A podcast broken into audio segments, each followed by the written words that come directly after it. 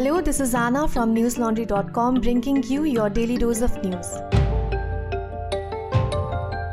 Today is Thursday, the 27th of May.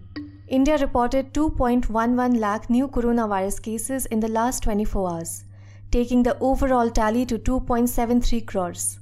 The death toll has risen by 3,847, taking the total fatalities to 3.15 lakh. All these figures, however, are widely believed to be undercounts. According to a WHO weekly epidemiological report, the B1617 coronavirus variant, which was first found in India, has now been detected in 53 countries. According to the report, the variant has shown increased transmissibility, while disease severity and risk of infection were under investigation. Drug firm Zydus Cadila today sought the Drugs Controller General of India's approval to carry out clinical trials for a monoclonal antibodies cocktail that can neutralize COVID 19 infection. Monoclonal antibodies are laboratory made proteins that imitate the immune system's ability to fight off harmful pathogens such as viruses.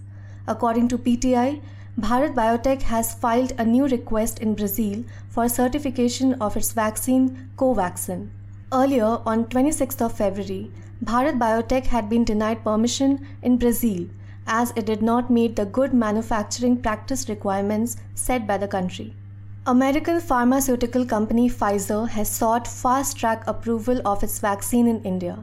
In its talks with the central government, Pfizer had asked to roll out 5 crore doses between July and October this year. It also asked for significant regulatory relaxations, claiming that its vaccine shows high effectiveness against the variant dominant in India. The Delhi High Court today sought a response from the Home Ministry and the Delhi government on a plea seeking the adequate supply of COVID 19 vaccines for the residents of the national capital. In his plea, lawyer Vivek Gore claimed that due to a lack of adequate supply of vaccines, he has not been able to get vaccinated till date. He contended that while the Delhi government claims it has placed an order with the centre for over 1.34 crore doses of the vaccine, this has been denied by the central government. The shortage and wastage of vaccines has been flagged by other states too. Jharkhand Health Minister Banna Gupta today declared that the state will run out of its vaccine stocks in a day or two. He also said that the wastage of vaccines in Jharkhand is 4.65%, which is much lower than that of the other states. This is in contradiction to Health Ministry data that said Jharkhand's wastage was 37.2%. Other states with high wastage rates include Chhattisgarh, Tamil Nadu, and Madhya Pradesh. The Gujarat High Court today pulled up the state government on the pace of the vaccination drive in the state amid the second wave of the coronavirus pandemic. The High Court asked the state administration to consider keeping aside COVID 19 vaccines for beneficiaries looking for spot registration, especially in rural areas. On the global front, according to Johns Hopkins University, the coronavirus has now infected over 166.9 million people and killed over 3.45 million. Three days after the Delhi police visited Twitter's office in New Delhi to serve a notice related to tweets flagged as manipulated media, the social media company expressed concern for its employees in India and the potential threat of freedom of expression in the country. A spokesperson for Twitter said, and I quote, Right now, we are concerned by recent events regarding our employees in India and the potential threat to freedom of expression for the people we serve. We, alongside many in civil society in India and around the world, have concerns with regards to the use of intimidation tactics by the police in response to enforcement of our global terms of service as well as with core elements of the new IT rules. Unquote. Further, Twitter said that while it strives to comply with applicable law in the country, it plans to advocate for changes to elements of the new IT rules that inhibit free open conversation. The tweets flagged as manipulated media had been put out by BJP national spokesperson Sambit Patra. They had alleged that the Congress was purportedly using a toolkit to exploit the pandemic to tarnish Modi's image. Subsequently, the police paid a call to Twitter's office. Meanwhile, the central government has denied a right to information request by Bihar based RTI activist Kanhaiya Kumar. The request sought details of a notice sent to Twitter to block 52 posts critical of the center's handling of the second wave of the pandemic. On 23rd of April, the tweets were taken down from Twitter following the orders from the government. The center had claimed that they were spreading fake news. In its reply, the government cited Section 69A of the Information Technology Act 2009. It said that the Act has provisions that allow information to be blocked from public access if it harms the country's sovereignty, integrity, defense, security, foreign affairs, or public order.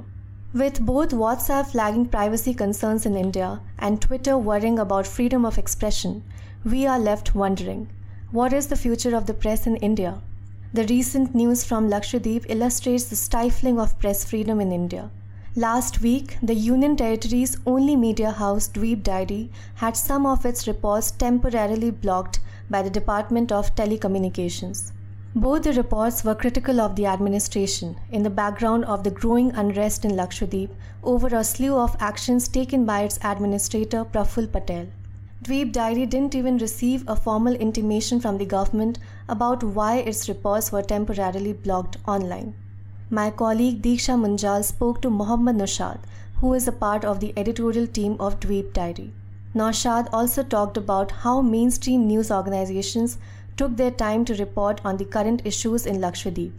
Read Diksha's report on our website. It is titled Free Press is a Casualty as Lakshadweep's BJP administrator rips up the rulebook.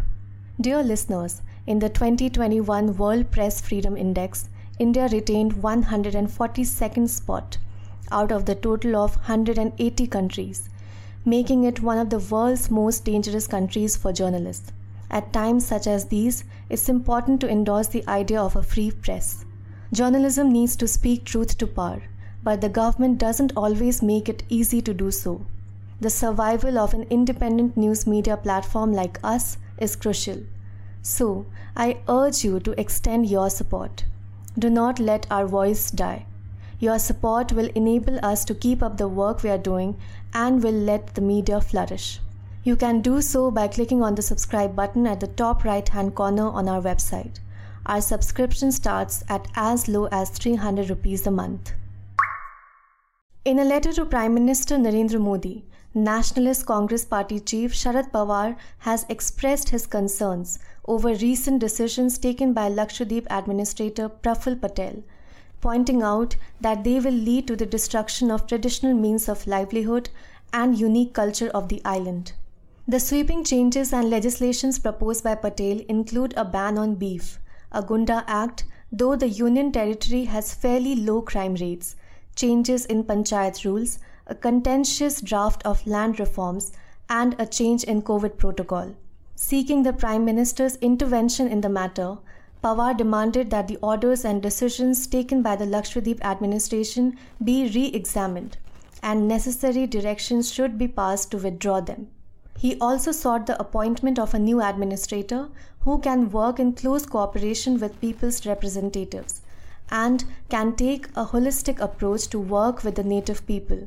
Other opposition parties like CPIM and Congress have also demanded Patel's removal, accusing him of harassing local people and carrying out the political agenda of the BJP to target Lakshadweep's large Muslim population.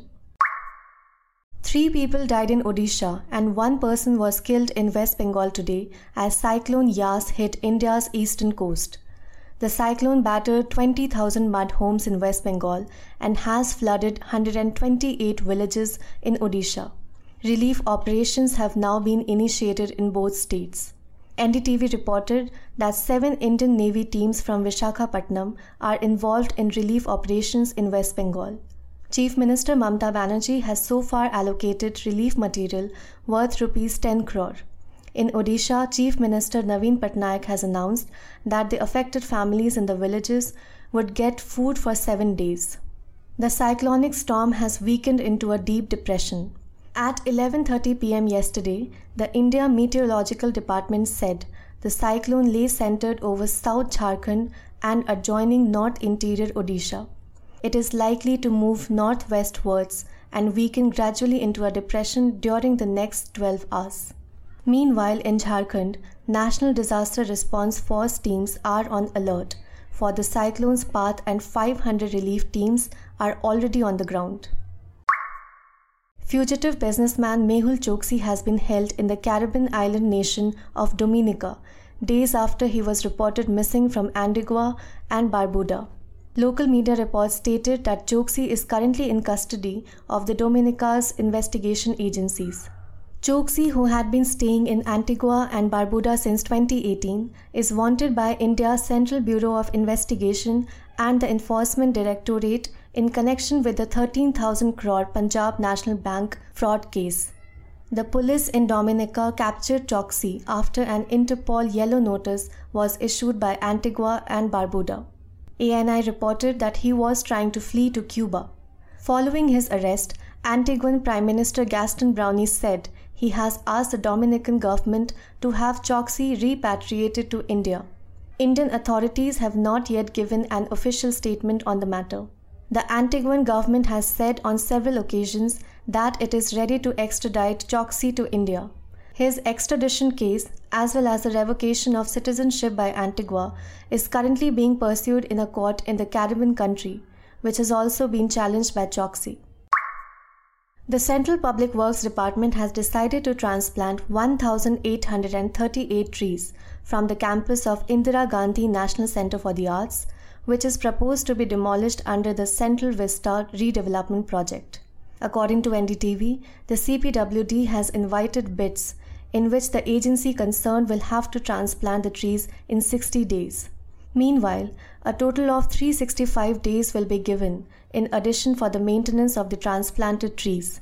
The entire project is speculated at an estimated cost of rupees 1.86 crores. The CPWD has also proposed to avoid the cutting of trees to the maximum extent. It has recommended transplanting the affected trees within the site or in the vicinity in a phased manner. According to the bid document, the entire process of translocation will be videographed and submitted fortnightly to the CPWD. If the concerned agency fails to do so, a penalty of rupees 5000 will be imposed.